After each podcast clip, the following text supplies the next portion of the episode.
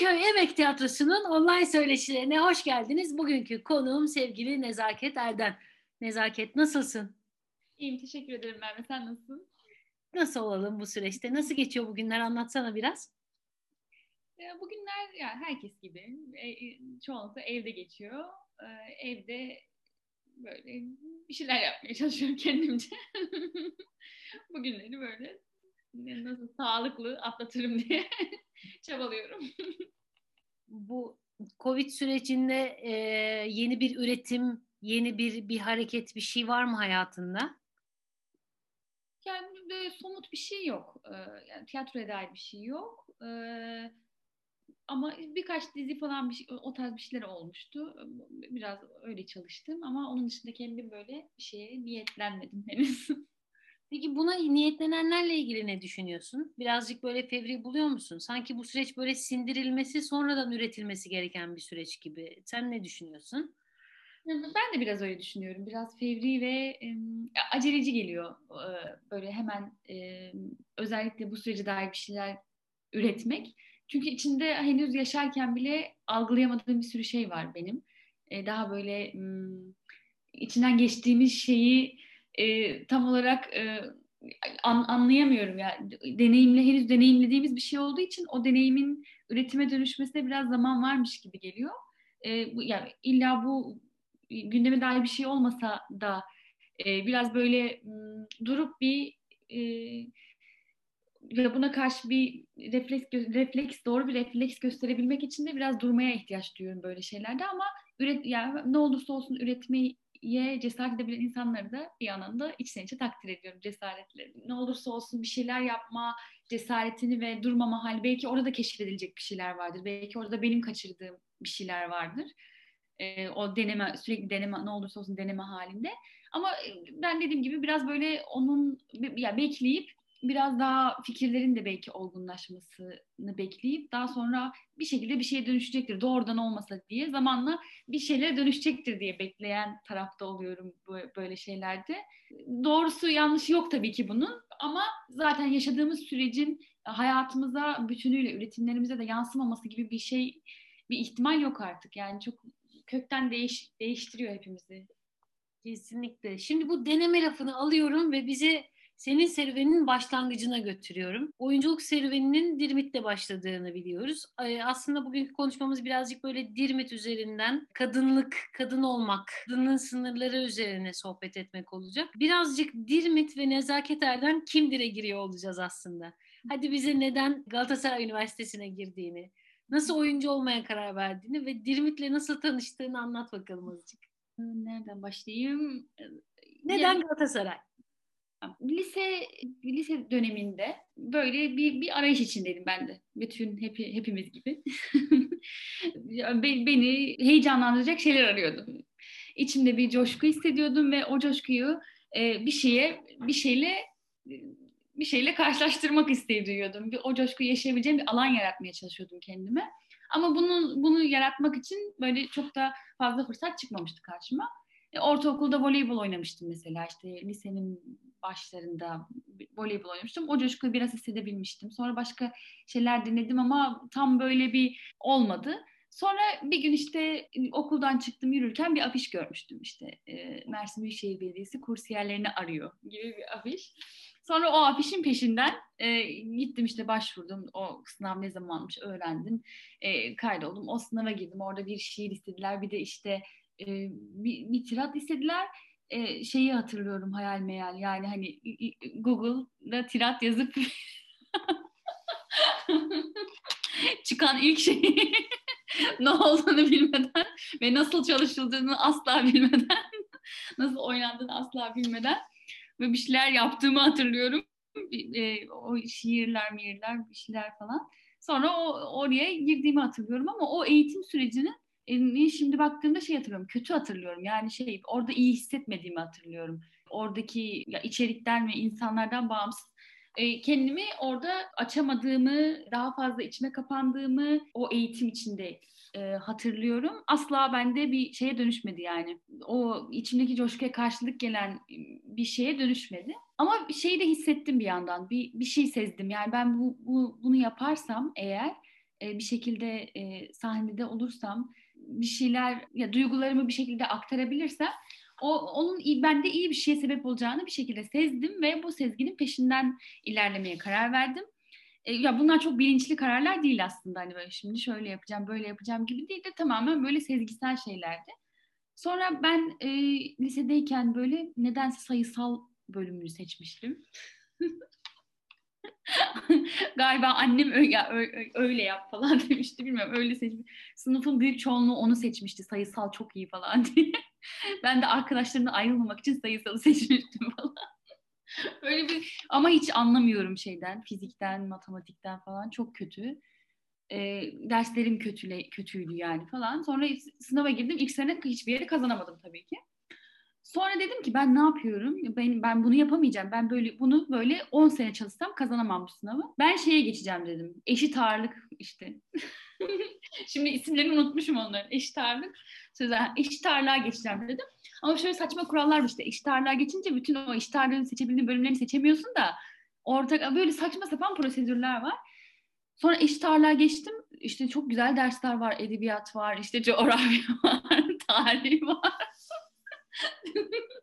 Böyle onları çalıştım falan. Orada işler güzeldi. Dedim ben İstanbul'a gitmem gerekiyor. Tamam. İstanbul'da çünkü işte tiyatro ile ilgilenebilecek bir sürü şey olduğunu biliyorum. Ee, işte daha orada her şey daha yolunda olabilir. Ee, oraya gitmem lazım. Hangi üniversiteye gitmem lazım? Üniversiteleri açıyorum bakıyorum şey işte hangi üniversitede böyle tiyatro ile ilgili etkinlikler yapılıyor. Daha çok işte orada daha iyi yolunda gidebilir her şey. Nasıl, daha sosyal nasıl bir ortam var falan diye üniversiteleri araştırıyorum. Bir yandan da işte felsefe okuyacağım. O zaman ben şeyi hatırlıyorum. Bir Haluk Bilginer'in bir röportajını okumuştum.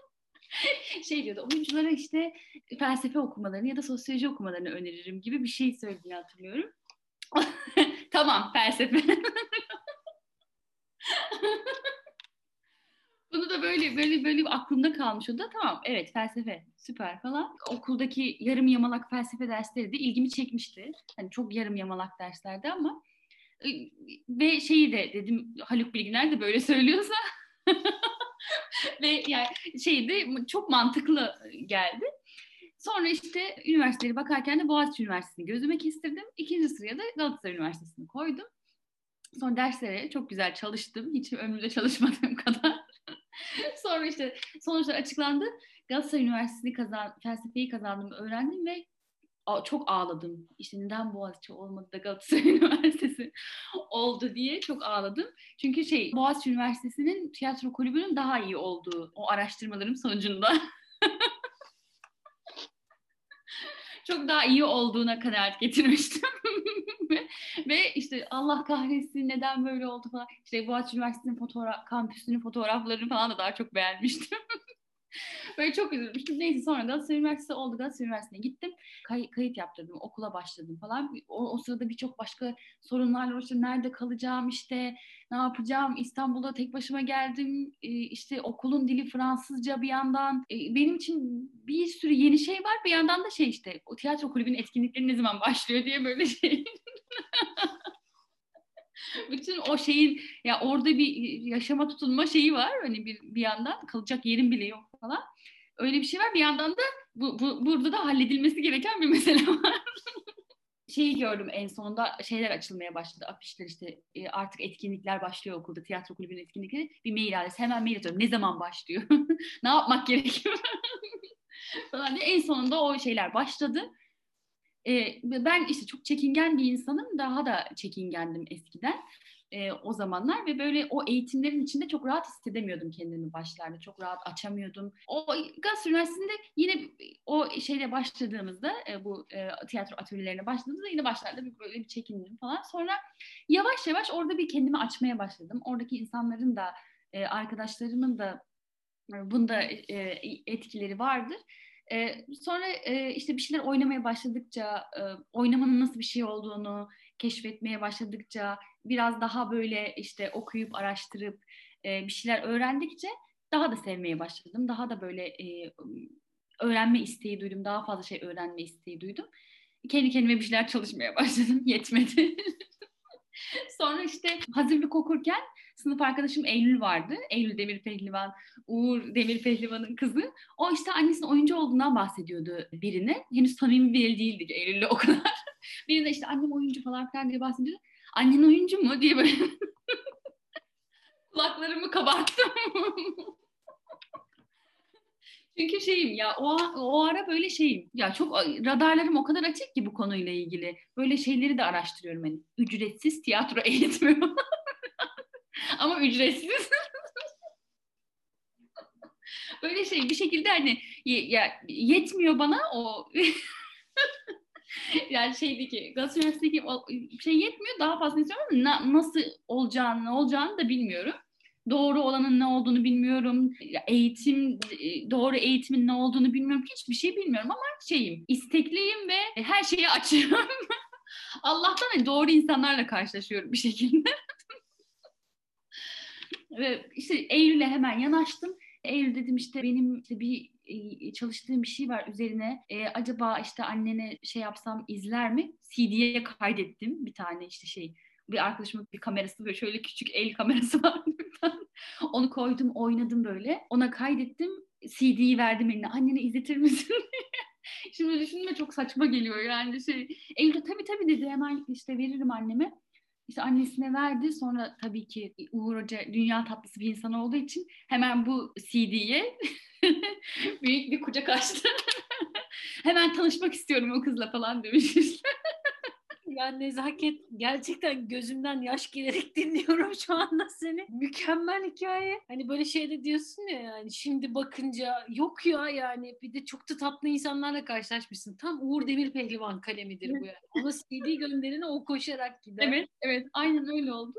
Yani böyle tanışmak istedi benimle. Ben de çok mutlu oldum. Dedi hani işte, e, sizden oynadığınız şeyi izledim ama bir de canlı canlı izleyeyim falan dedi. Sonra izledi. Sonra beni şeye davet etti. Bir eğitim veriyordu. Oraya davet ettiği çalışmalar yaptı falan o kadar hoşuma gitti ki.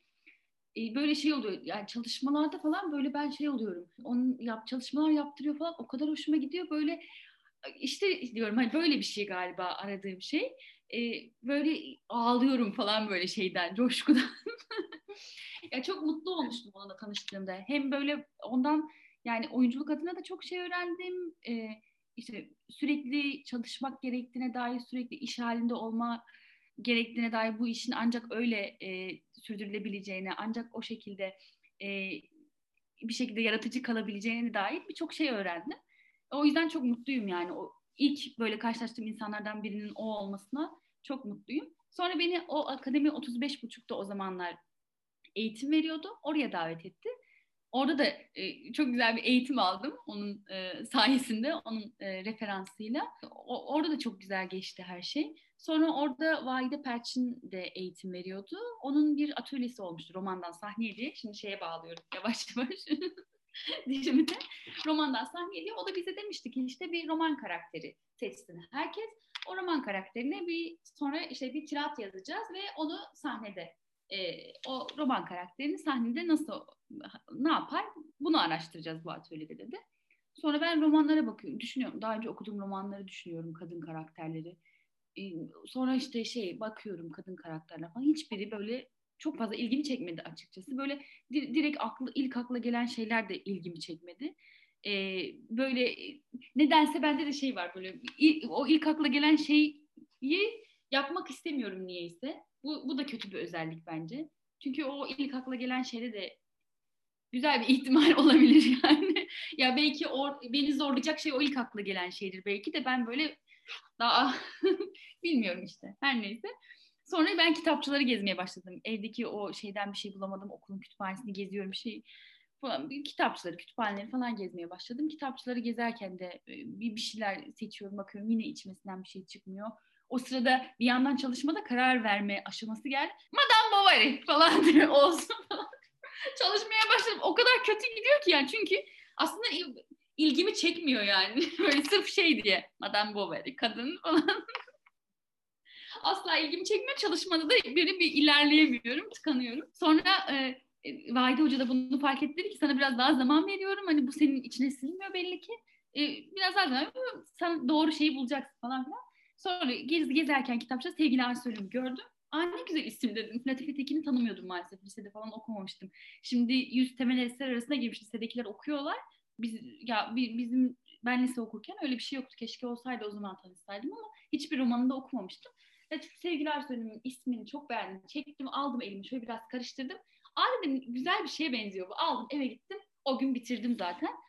Dirmit'i çok sevdim. Yani zaten orada hani, romanı okuduğumda böyle Dirmit'e birebir olmasına çok yakın hissettim. O köyle ilgi, köyle kurduğu ilişkiyi çok rahat anladım. E, aileyi çok rahat anladım. Şehirle mücadeleleri, şehirle çarpışmaları, kadınların da ailedeki erkeklerin de çok kuvvetli geldi bana. Bir sürü şey çok kuvvetli geldi. Bir sürü duygusu, romanın bütünü çok kuvvetli geldi ve hemen karar verdim. Ben Dirmit'i çalışacağım ve çok hızlı ve çok keyifli ilerledi çalışma ondan sonra zaten. Çok güzel geçti. Sonra e, böyle bir 10 dakikalık falan bir bir şey yazıp oynamıştım o atölyede. Çok da hoşuma gitmişti. E, öyle kaldı benim için. Yani e, sevgili Arsul'üm benim için e, hem bu bu çalışma özelinde bu böyle kıymetli hem de yani o dönemde gerçekten böyle hem e, ya yapacağı yapmak istediğim şeyi bulmuştum ama o arayış bitmiyordu. E, yani okul bir yandan e, devam ediyor ama Fransızca her şey ve e, işte felsefe, Fransızca felsefe okumak zorluyordu beni. E, acaba işte konservatuar okuyan insanlarla tanışmaya başlıyordum bir yandan. Ben de mi okusaydım işte acaba keşke bir şeyler kaçırıyorum hissi. Yani o onlar sabahtan akşama kadar bu işle meşgul olurken ben Haluk Bilginer'in tavsiyesiyle burada baş burada oyalanıyor muyum acaba gibi bir his geliyordu içindeyken. Şimdi düşünüyorum keşke ya şimdi geri dönsem çok daha iyi okurum felsefeyi. Yani daha orada da daha keyifli vakit geçiririm, daha keyifli okurum. O o, o zaman böyle bir şey oluyordum ya falan gibi bir şey oluyordu. Ya şöyle bir şey anlatayım sana. Ben e, Ankara Hacettepe Konservatuar mezunuyum. E, herhangi bir okulun tiyatro kulübü bizden daha çok tiyatro ile ilgiliydi biliyor musun?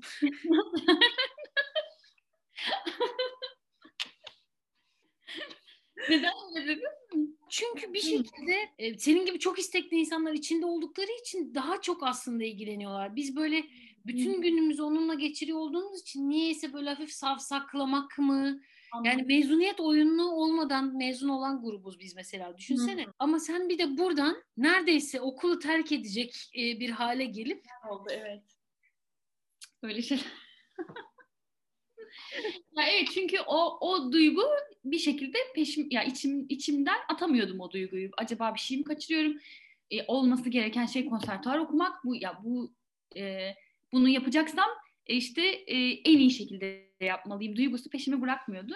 Ya ben sürekli bununla ilgilenmeliyim duygusu peşimi bırakmıyordu. Daha üçüncü sınıfa gelmişim bir de hani artık üçüncü sınıf üçüncü sınıfa geçecekken bu artık hani ben bu sınavlara bir gireyim bakalım oldu bütün böyle neredeyse işte İstanbul'daki konservatuarların şeylerine kayıt oldum. Giriyorum sırayla. Sonra ya bir şey oldu yani. Ee, böyle bir o sınavlara girerken en son Kadir Üniversitesi'nin sınavına da girdim. Oradaki hocalarla biraz daha sohbet diğerlerinden daha fazla sohbet etme şansım oldu. Dediler ki git okulunu bitir. Hani üçüncü sınıfa geçmişsin. Üç, dört okulunu bitir. Gel. Yani ne gerek var böyle bir şeye? Bu çok anlamsız ve gereksiz bir şey. Okul kaçmıyor. Kadir Üniversitesi'nde bir yaş sınırı da yok. Devlet okullarında o yaş sınırı var. Orada bir yaş sınırı da yoktu. Yaş sınırı da yok. Biz seni bekleriz falan dediler. ya da işte yüksek lisans yapabilirsin dediler işte. Sonra o ya onlarla konuştuktan sonra ikna oldum. Bir de şeye girmiştim. Mimar Sinan'ın bir seviye sınavı vardı. O zaman işte 21 yaşında mıydım? 22 yaşındaydım ben. Orada da 20 o seviye sınavının sınırı da 21 miydi neydi işte şeye geçmen gerekiyor. İkinci sınıf ama ne geçmen gerekiyor işte böyle. Onun, ondan da bir aşama almıştım. Neredeyse oluyordu. Yani o olsaydı okulu bırakırdım muhtemelen. Şimdi geri dönüp baktığımda diyorum iyi ki olmamış. Ya neden böyle söylüyorum? Çünkü galiba benim dışarıdan gördüğüm gibi değil. Sonradan işte arkadaşlarım da oldu o okullarda konservatuar okuyanlar. Benim girmeye çalıştığım konservatuar okuyan arkadaşlarım da. Onların deneyimlerini dinlediğimde e, ya da ben o zaman o zamanki ben olarak orada orada mutlu olamazmışım. Onu, onu da sezdim sonradan ve iyi ki hani böyle olmuş yol dedim. Ee, okulu bitirdim. Sonra işte yüksek lisans yapmaya karar verdim. Orada yüksek lisansta o şeyi de e, biraz tatmış oldum. Hani derslerimin sürekli oyunculuk üstüne olması ve şey e, çok güzel bir e, not ortalaması felsefedeyken olmayan Bunları da tatmış oldum. O, onlar da güzel oldu. Ya öyle ilerledi. Tekrar Dirmit ortaya evet, çıktı. Evet. Oraya gelecektim. İşte şey orada da yine bir bitirme projesi yapmanız bekleniyor. Kacaras Üniversitesi'ni bitirirken ya işte tez yazmanız gerekiyor ya da daha e, pratik bir şey yapmanız gerekiyor. Ben de tekrar aklıma düştü. Ya pratik bir şey yapmak istedim. Tez yazmak istemedim. Orada e, okula girerken bir takım öyle fikirlerim de vardı ama sonra vazgeçtim. Ya oynamak istediğime karar verdim. Yani zaten ileride böyle bir eğitim vereyim, akademisyen olayım, akademide kalayım gibi bir düşüncem de yok. Şimdilik yok. E, o yüzden o o an için oynamak daha güzel geldi. Sonra işte Dirmi tekrar aklıma düştü. Zaten o o çalışmadan sonra hep aklımdaydı. Romana da geri dönüp dönüp baktığım oluyordu. Yani benim için özel bir yerde söylediğim gibi. Sonra neden olmasın diye düşündüm. İlk yine o aklıma geldi. O çalışmayı genişletebilirim. Orada güzel bir şey hissetmiştim çünkü o çalışma sırasında da. O hissettiğim şeyi daha güzel bir şey dönüştürebilirim gibi bir his geldi. Ama çok da korkutuyordu bir yandan beni. Romanın bütünü, daha tırnak içinde büyük bir çalışmaya girişmek, e, bunu tek başına yapmak korkutuyordu. Sonra Emre'yi buldum. Onunla işte yüksek lisans derslerinde tanışmıştık. Ortak dersler oluyordu. O benim bir üst dönemimdi normalde ama ders, ortak dersler oluyordu. Orada tanışmıştık. Onun trom oyununu izlemiştim. Sonra o onun böyle bir işte deneyimi, anlatıcılık üzerine bir deneyimi olduğunu biliyordum. Ondan yardım istedim. Sonra onunla çalışmaya başladık ve hakikaten e, onunla çalışırken çok hızlı ilerledi her şey. Ya benim elimde işte o dediğim 10 dakikalık çalışma vardı. Onu onu işte hatırladım, çalıştığım notlardan baktım. Onu oynadım. O bana direkt sorular sormaya başladı. Onun sorduğu sorularla, o, onun yönlendirmeleriyle bir sürü e, böyle bir birden birden böyle bir sürü şey olmaya başladı. Çalışma büyümeye başladı. O sonra o şeyi fark etti tabii. Dedi ki sen evet çok büyük bir bağ kurmuşsun Dirmit'le ama sanki dedi şöyle olsa daha iyi olacak dedi. E, Dirmit'le arana bir fark koysan. Sanki şu an çok böyle ya çok duygusal bir bağ var ve bu ya böyle bu biraz romantik bir bağ bence dedi ve onu biraz aranızdaki farkları ortaya koysan o zaman bu hakikaten daha edebi bir şeye dönüşecek dedi ve daha kuvvetli bir şey olacak dedi. Öyle mi dedim. tamam, tamam dedim. Sonra işte en belirgin fark ne dedi aranızdaki? En belirgin fark bence dedim Dirmit'in kendine hiç acımaması. E, çünkü ben de e, ben ben kendime çok acıyan bir insandım. O zamanlar daha da fazla. Yani çoğumuz gibi ama Dirmit'te bu bu özellik hiç yok. Asla kendine acımıyor. Bu farkı keşfetmek benim için çok önemliydi. Yani oynama şeklinde de birçok şeyi değiştirdi. Sonra Emre'ye çalışırken o çalışma yaklaşık işte 50 dakikalık bir şeye dönüştü. Bir anlatıya dönüştü. Sonra bitirme projesini hocalara gösterdik. Onlar da e, çok beğendiler ve dediler ki bunu siz şey yapın. Oynayın hani bunu biraz daha geliştirin. Onlar da bir takım sorular sordular. Bir takım şeyler söylediler. Onlar da kafamızda güzel şeyler canlandırdı. Sonra işte Latife Tekin'le iletişim kurma aşamasına kadar karar verdik. Dedik ki Latife Tekin'le iletişime geçelim. Hocamız Zeynep Hoca, Zeynep Günsür Yüceil, e, Latife Tekin'i tanıyormuş. O dedi ki ben mail atarım çocuklar sizin için dedi. Aa sağ olun hocam, teşekkür ederiz falan. O bir mail attı. Sonra e, Latife Hanım tabii Zeynep'ciğim hani sen söylüyorsan tabii ki ilgilenirim falan gibi bir şeyler söylemişti. Sonra o mailleşmeler bir süre işte bir ay falan tabii bakarız, tabii bakarız gibi e, kaldı. Sonra Latife Hanım, Latife Hanım çok izlemek istemedi açıkçası. Yani onun zamansal olarak da sanırım o sırada başka bir şeyleri vardı, başka meşguliyetleri vardı. Ve haklı olarak tabii ona böyle birçok istek gidiyormuş yani işte birileri tez yazıyor, birileri filmini yapmak istiyor, birileri oyununu, bir, bir, bir, bir, birçok romanını birileri bir şeyler yapmak istiyor. Biz de o birilerinden biriyiz. Tek fark Zeynep Hoca'nın bunu iletmesi.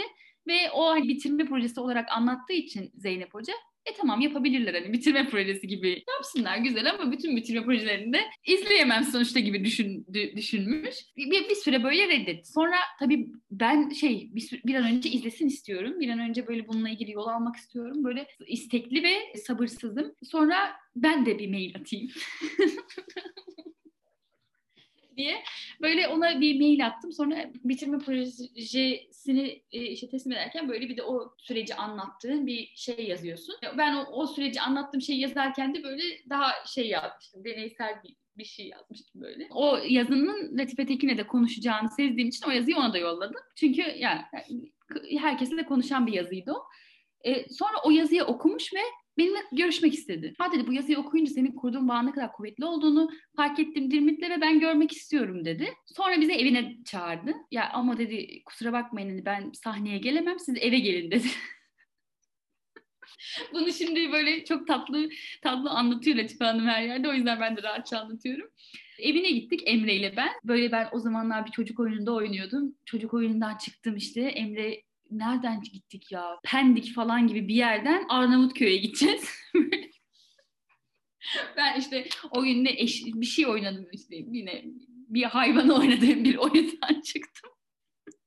Böyle Emre Emre de beni e, sağ olsun çok heyecanlı olduğum için o gün benimle geldi Pendik'e kadar. Oradan birlikte işte minibüse biniyoruz, ona biniyoruz, buna biniyoruz. Bilmem dört, dört şeyle falan gittik. Trafikleri yardık falan böyle büyük bir heyecanla. Sonra işte Emre şey dedi işte eli boş gitmeyelim falan dedik. Ne alalım ne alalım orada bir pastane görüp bir kuru pasta falan aldık. Latife Hanım'a oynayacağım oyunu. Yani Latife Hanım aa çocuklar çok tatlısınız dedi. O da bir çay koydu falan böyle. Bizim kuru pastamızı karşılık bizi kırmayarak. Peki bir şey soracağım. Elinde saksın da var mı? Var tabii var.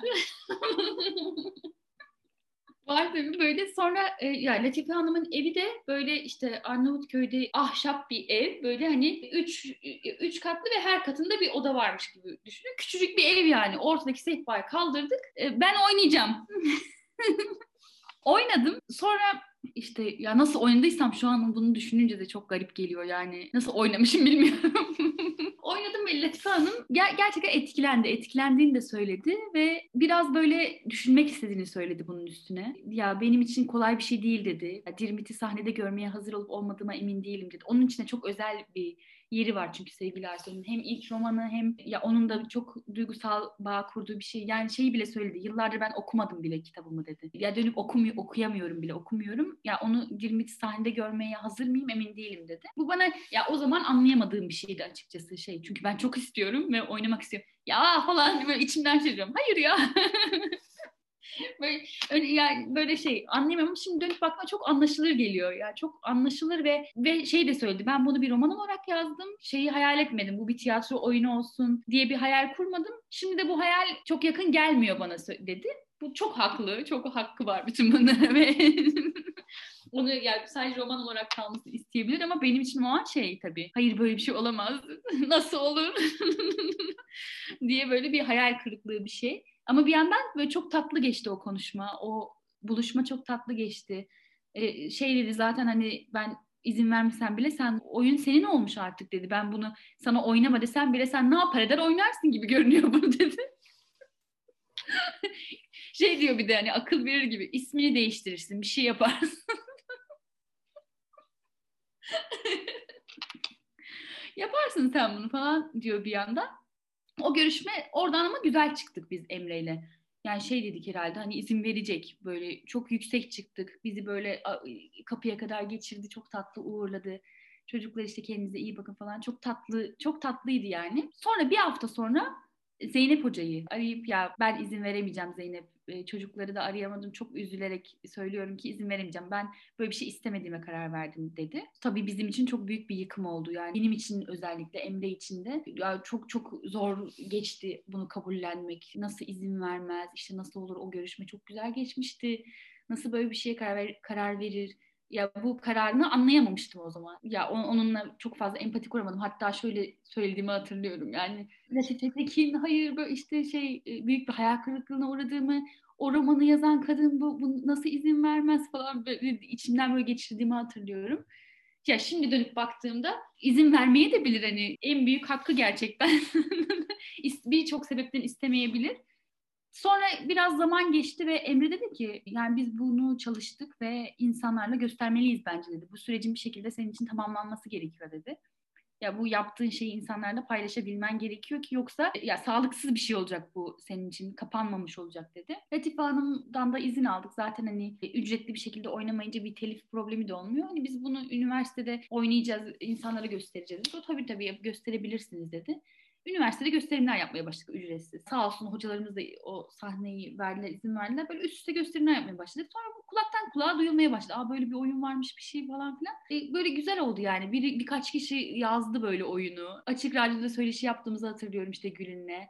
Böyle bir, böyle bir şeyler oldu falan. Böyle bir şey oldu yani. Bir böyle bir oyun varmış, bir dirmit diye bir şey varmış gibi bir his oluştu. Sonra biz de bir tane oyuna Latife Hanım'la davet etmek. Bir de insanlarla izlemek isterseniz hani ama şey yapmadık. Altında gerçekten şey yoktu. Hakikaten öyle bir zaten öyle bir şey olsaydı o da gelmezdi diye düşünüyorum. Sizin de haber yani siz de istediğiniz gösterime davetlisiniz hani. Ya çünkü öyle olmasaydı bir kırgınlık gibi ya bir küskünlük gibi kalmasını istemedim. İstemedik ikimiz de Emme de ben de. O da geldi. Bir beklentimiz yoktu. Çünkü bir beklentiye girer, girseydik ve gelmeseydi bu sefer yine üzülecektik. Artık ya ücretsiz bir şekilde de oynay oynayabildiğimiz için de biraz teselli bulmuştuk. Bir gösterime geldi böyle arkadaşlarıyla birlikte. Latife Hanım'ın bir kızı var e, Yasemin. Şimdi o da çok yakın arkadaşımız. Yasemin Demirci. O da sinemacı. Onun da biraz etkisi olmuş annesinin o oyuna gelmesinde ve ya şey demiş annesine o da çok genç bir sinemacı. Anne bir gün işte ben birinin romanını film yapmak istesem çok istesem ve izin vermese ya da işte fikrimi bile dinlemesen ne yaparsın falan demiş. Yani ne hissedersin? O da hmm falan demiş. Haklısın falan demiş. Ya Yasemin'in de orada şeyi o tavrı çok gelmesinde etkili olmuş. Oyunu bir de insanlarla izleyince e, çok etkilendi ve dedi ki artık siz bunu oynayın çocuklar. Parasız oynamayın biraz para kazanın dedi. Sonra biz oynamaya başladık. Sonra dönüp baktığımızda Emre'ye de hep şunu söylüyoruz. Ya iyi ki böyle yaşanmış bu süreçte. Çünkü biraz burada da şey oldu tıpkı Dirmit gibi biraz biz de böyle direnmek zorunda kaldık ve eğer vazgeçseydik ya tamam böyle izin vermedi başka bir şey yapayım madem deseydik o öyle kalacaktı ve o biraz oradaki o oyuna paralel bir şekilde bu konuda çok direndik ve yılmadık yani ve bu bunun böyle yaşanması bize çok şey öğretti aslında. İyi ki de böyle yaşanmış. Çünkü bu süreçte de böyle daha çok çalışma imkanı bulduk o ücretsiz gösterimler çok büyük bir deneyim sağladı bize seyirciyle. Öncesinde oyun birden fazla kez karşılaşmış oldu. Onların geri dönüşleriyle birçok şey daha iyi oldu yani o, o sürecin öyle yaşanması da unutulmaz kıldı aslında bu o deneyimi bizim için. En nihayetinde işte oynamaya başladık. E bir de şimdi bu süreç sonrasında epey duyuldu ve böyle bir sürü yer dolaşmaya başladınız. Tabii Hı. ki yani Latife Tekin ve edebiyatı üzerine söz söylemek haddimiz değil. Bunu hani oyunlaştırdığımız zaman bir de böyle işte her ne kadar başka illerden gelsek de İstanbul kültürü ve İstanbul'da öğrendiğimiz eğitimle yoğrularak biz bu oyunu yapıyoruz ya. Hiç şey kaygın oldu mu? Bir yerlerde bu oyunu anlamayacaklar. Çünkü çok yer dolaştınız. Aksine benim şöyle bir kaygım vardı. İstanbul'daki bazı insanlar bu oyunu anlamayacak gibi bir kaygım vardı. Ya işte belli bir eğitim düzeyindeki, belli bir e, sosyal, ekonomik düzeydeki insanların ya bu deneyimi, bu işte bu şehirle çarpışma deneyimini, işte bir göç halini, bu baskı halini anlamayacakları gibi bir yanılgım vardı bir ön yargı da denilebilir. Sonra gösterimler yapmaya hemen başladıktan sonra hemen fark ettim bunun ne kadar yanlış bir ön yargı olduğunu. Ya çünkü kadınlarla daha çok sohbet etme imkanım oluyor oyunlardan sonra. Çünkü kadınlar bu konuda daha açıklar. E, duygularını anlatmak ve paylaşmak konusunda daha cömertler erkeklere göre. Ya, ya da ben öyle gözlemliyorum bilmiyorum. Onların anlatmalarından yani böyle çok e, şehirli kadınlar da oyundan sonra geliyorlar. Böyle çok etkilenmiş oluyorlar ve kendilerine dair bir, bir şey anlatıyorlar şeyi fark ettim hemen. Ya bu ülkedeki kadın erkek herkes yani hangi şehirden olursa olsun, hangi eğitimlerden geçmiş olursa olsun, işte ekonomik düzeyi ne olursa olsun baskıyı bir şekilde üstünde hissediyor. Ya onun şiddeti değişiyor sadece, şekli değişiyor. Ya okulda hissediyor o baskı, ya ailede hissediyor, ya devlet baskısını zaten hepimiz hissediyoruz. Ya onu hızla fark ettim ve o, o zaman benim için o paylaşımın hali de değişti. Yani o öyle bir kaygı kalmadı üstü. Ya Dirmit'in hikayesi, bu ailenin hikayesi herkese bir şekilde bir şey ifade ediyor. Bir bağ kuruyor çünkü o baskı değişmiyor yani. O hissedilen baskı değişmiyor. Bunu fark etmek e, benim e, hayatta herhalde insanlar bu çünkü bir bakış açısı meselesi ya bu oyun üzerinden bazı insanlar anlamayacak gibi bir karar verebiliyorum. E, biraz ne yapıyorum ben dediğim bir şey de oldu. Yani insanların neyi anlayıp anlayamayacağını nasıl bilebilirsin ve nasıl böyle düşünebilirsin gibi. Ya biraz böyle genel olarak bakış açımızı da değiştiren bir e, deneyim yaşatıyor bu oyun bana aslında. Yaşattı ve yaşatıyor farklı farklı yerlerde oynadığımda. Kısaca böyle bir kaygım vardı. İnsanların algılama şekillerinin ne kadar değiştiğini de fark ettim. Bu da çok güzel bir çeşitlilikti ve çok hoştu bunları deneyimlemek. Örnek vermem gerekirse ilk aklıma gelenler bunlar oluyor genelde. E, Diyarbakır'da mesela toprak yediğimde işte biz de toprak çok severiz toprağım falan diye böyle şey dediklerini birkaç kişinin dediğini hatırlıyorum. Ya da işte köyüne böyle geri döndüğünde orayı cirmit yıkık dökük görüyor işte. Her yeri ot sarmış falan. direkt şeyi söylediler. Yani Aa, bizim de işte bombalanan köyler aklıma geldi orada. Çok kötü oldum. Ben işte yıllardır köyüme gidemiyorum. falan. Aklıma bile gelmedi mesela bu. Ama işte yani herkesin köyü köy dediği şey işte geri dönmek dönemediği dönmek istediği ya da döndüğünde bulamadığı şey çok başka. O köy yerine koyduğu şey çok başka. Orada bir, bir aydınlanmıştım. Sonra işte Dirmit'in bir e, eyleme gittiği bir sahne var. O sahnede e, genelde e, işte İstanbul'da genelde gülüyor insanlar. Çünkü orası ya yani o eyleme gittiği anda işte bir slogan atmasını beklerken e, şiirlerine dair bir şey söyleyince insanlara yani güldükleri bir ana dönüşüyor.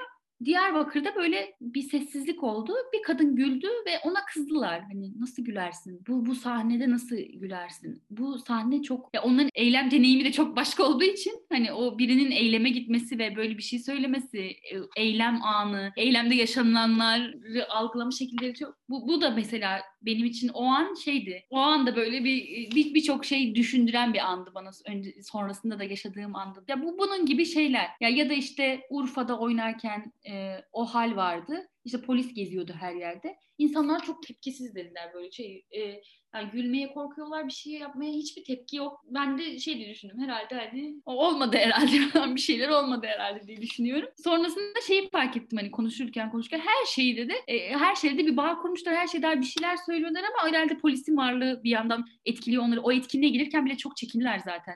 İşte Tabipler Birliği'nin bir etkinliği, Tabipler Birliği'nin etkinliğine gitmek acaba işte e, siyasi bir şey mi falan filan böyle ya da işte e, e, eyleme gideceği yerde şöyle elini kaldırdığında eyvah! dedik işte şey slogan atacak şimdi eyvah! falan ya böyle, böyle böyle şeyler işte. bunlar her yerde yani İstanbul'da böyle bir şey hissetmiyorum mesela hani o ama orada şeyi fark ediyorum hani şu şunun çok başka bir anlamı var yani onlar için. İzleme kültürümüz de çok başka. Hem burada hem orada. Bir de buna şuradan bakalım istiyorum. Tek başına kadın olarak oralara oyun oynamaya gittiğinde tabii hani şimdi senin takımın aynı zamanda senin eşin de.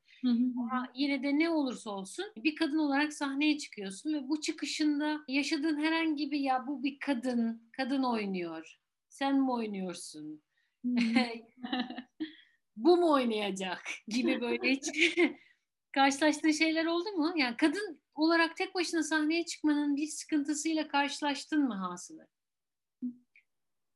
Çok büyük bir sıkıntıyla karşılaşmadım. Bazen tek başıma gitme gereken zamanlar da oluyor. Emre'nin bir işi oluyor. Genelde birlikte gidiyoruz ama tek başıma gitmem gerektiği zamanlar da oluyor belki şeyi yaşıyorum. Aa, tek başına mı oynayacaksın hani şey tek bir, bir tek sen.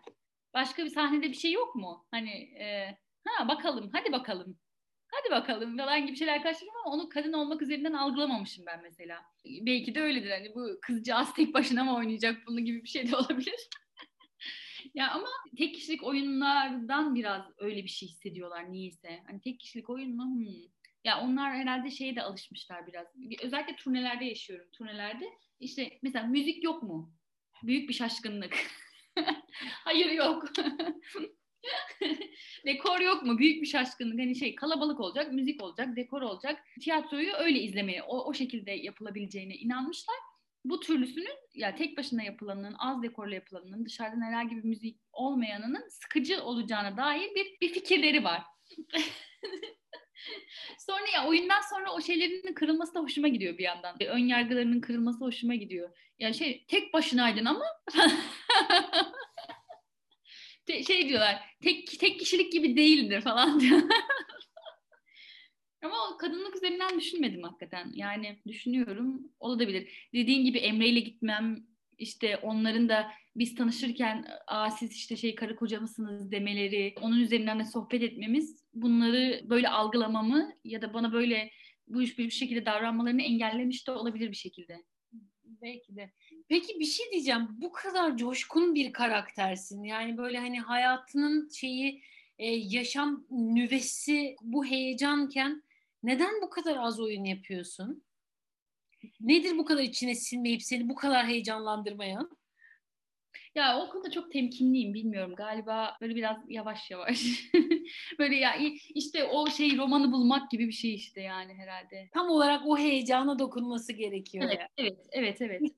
Yine o arayışta biraz vakit vakit geçiyor. Biraz mı? Bu heyecan üzerinden de şey soracağım. E, sadece tiyatroda değil yani oyunculuğun her alanında boy gösteriyorsun. Dizisi, filmi vesairesi. Hem bu kadar özenli hem bu kadar heyecanlı hem böyleyken mesela bu heyecanını durdurmuyor mu set ortamı? Çünkü işte sabah 6'da alıyorlar saat 12'de giriyorsun.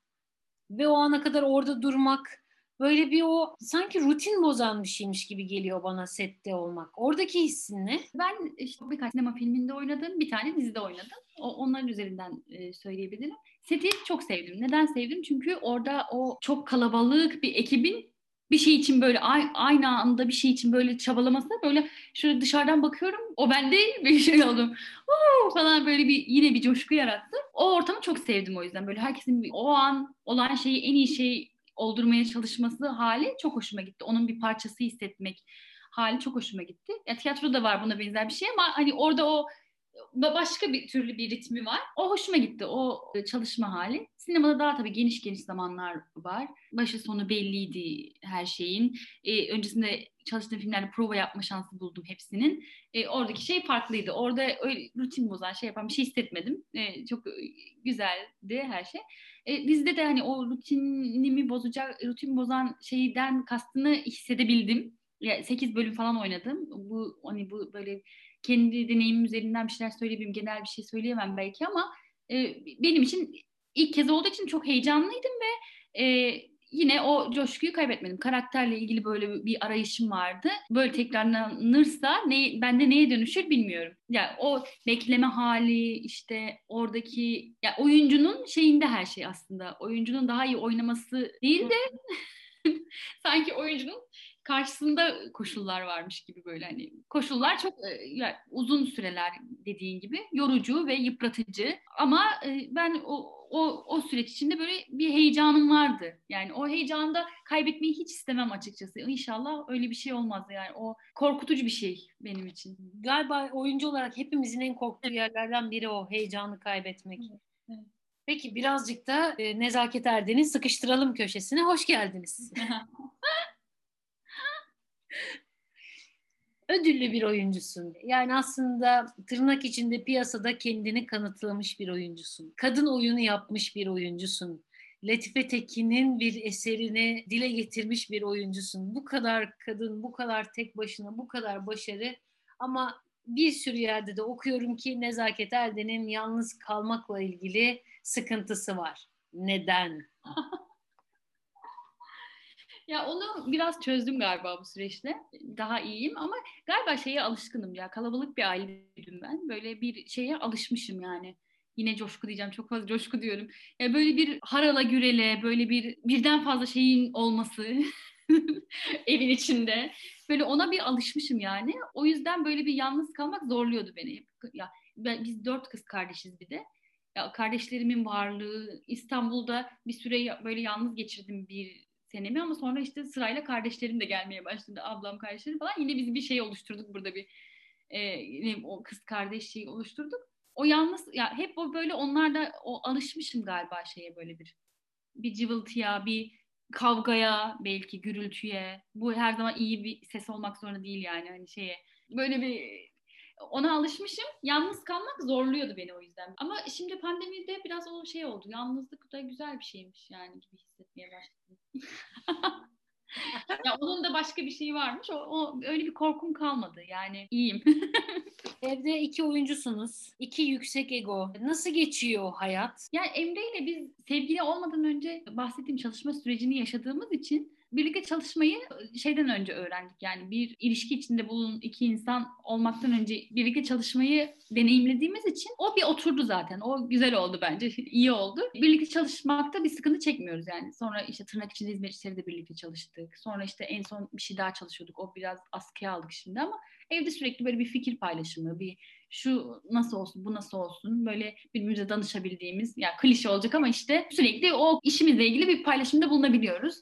Ee, bu çok bunlar çok tatlı, çok hoş. Tabii ki çok didiştiğimiz de oluyor. Yani ya çok da yakın olduğumuz için birbirimizi en sert sert eleştiren de birbirimiz oluyoruz galiba. Ve o bazen bir tık yıpratıcı oluyor olabilir ama birbirimize ilham verebildiğimizi düşünüyorum. Bu, bu hoş, güzel bir şey. Birbirimize demen mükemmel bir şey. sevgili Nezaket Erden, hadi sizden son sözünüzü alalım. Bugün işte daha çok böyle Dimit özelinde konuştuk çalışma süreci işte ama yani böyle biraz şeyler de lise zamanlarından bu yana da biraz böyle o arayışımdan da bahsetmiş oldum.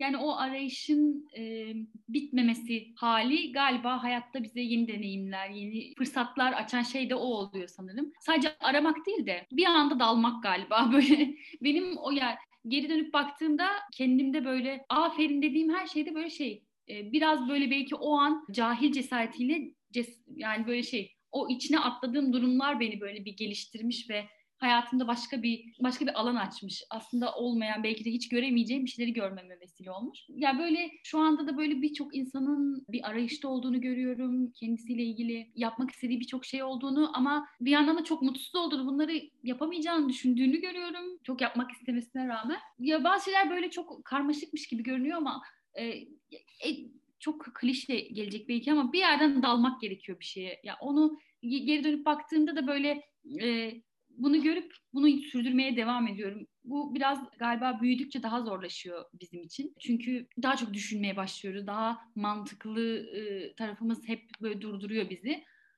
Onu korumaya çalışıyorum. Onu naçizane tavsiye e, etmek istiyorum buradan. Ya bu şimdi seninle konuşunca tekrar bunu fark ettim. Ya özellikle de kadın, genç kadın arkadaşlarıma bunu tavsiye ediyorum. Çünkü kadınların bu ülkede de bu ülkeyle de sınırlı değil. Bu dünyada da daha çok baskı altında kaldıklarını kaldıklarını düşünmüyorum. Öyle. Daha çok birçok bir konuda daha çok baskı altında hissediyorlar. Birçok konu onlar için daha aşılmaz gibi görünüyor.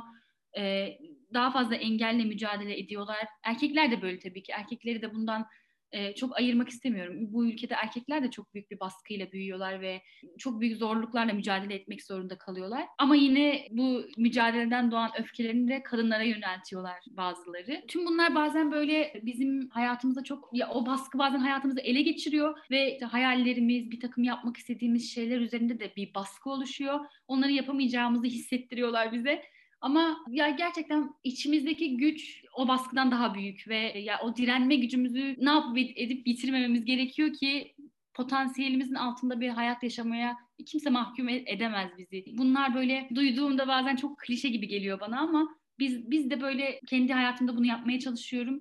Ee, ne kadar yapabiliyorum emin değilim ama böyle gördüğüm insanları bir şekilde oradan çıkabilmeleri için ufacık da olsa yardımlar yapmaya çalışıyorum e, manevi, maddi. Ya bunun böyle dalga dalga olacağını düşünüyorum. Biraz fazla umutluyum belki bu konuda bilmiyorum. Bunlar böyle büyük laflar ediyormuş gibi hissettim biraz kendimi.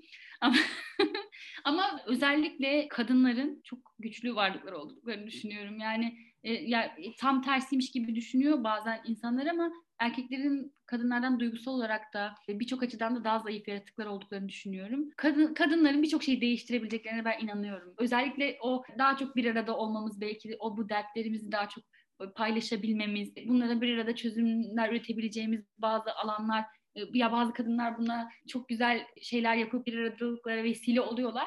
Bunları da çok e, mutlulukla takip ediyorum ve bir parçası olmaya gayret ediyorum çoğunun. Genel olarak e, böyle düşünüyorum ve böyle inanmak bana güç veriyor. E, böyle inandığın o kadar belli ki nezaket. Çünkü bütün hayat hikayeni neredeyse dinlemiş olduk bu sohbette. Ve şununla karşılaşıyoruz. Hem seni dışarıdan tanıyan hem şu an anlattıklarına tanık olan insanlar olarak aslında çok naif, aşırı çekingen biri olduğun halde bu hayatta neyi kafana koymuşsan ona ulaşmak için işte birilerine CD vermek, birilerinin evine kuru pastayla gitmek ve nihayetinde e, çok kıymetli şeyler anlattın. Bundan 20 yıl sonra böyle bir denk gelelim. Yeniden seninle böyle bir sohbet edelim. Ya. Seni naif, bu kadar coşkun göreyim. 20 yıl sonra. 20 yıl sonra görüşürüz. olacak görüşürüz. Merve çok sağ ol. Çok teşekkür ederim. Ben teşekkür ederim.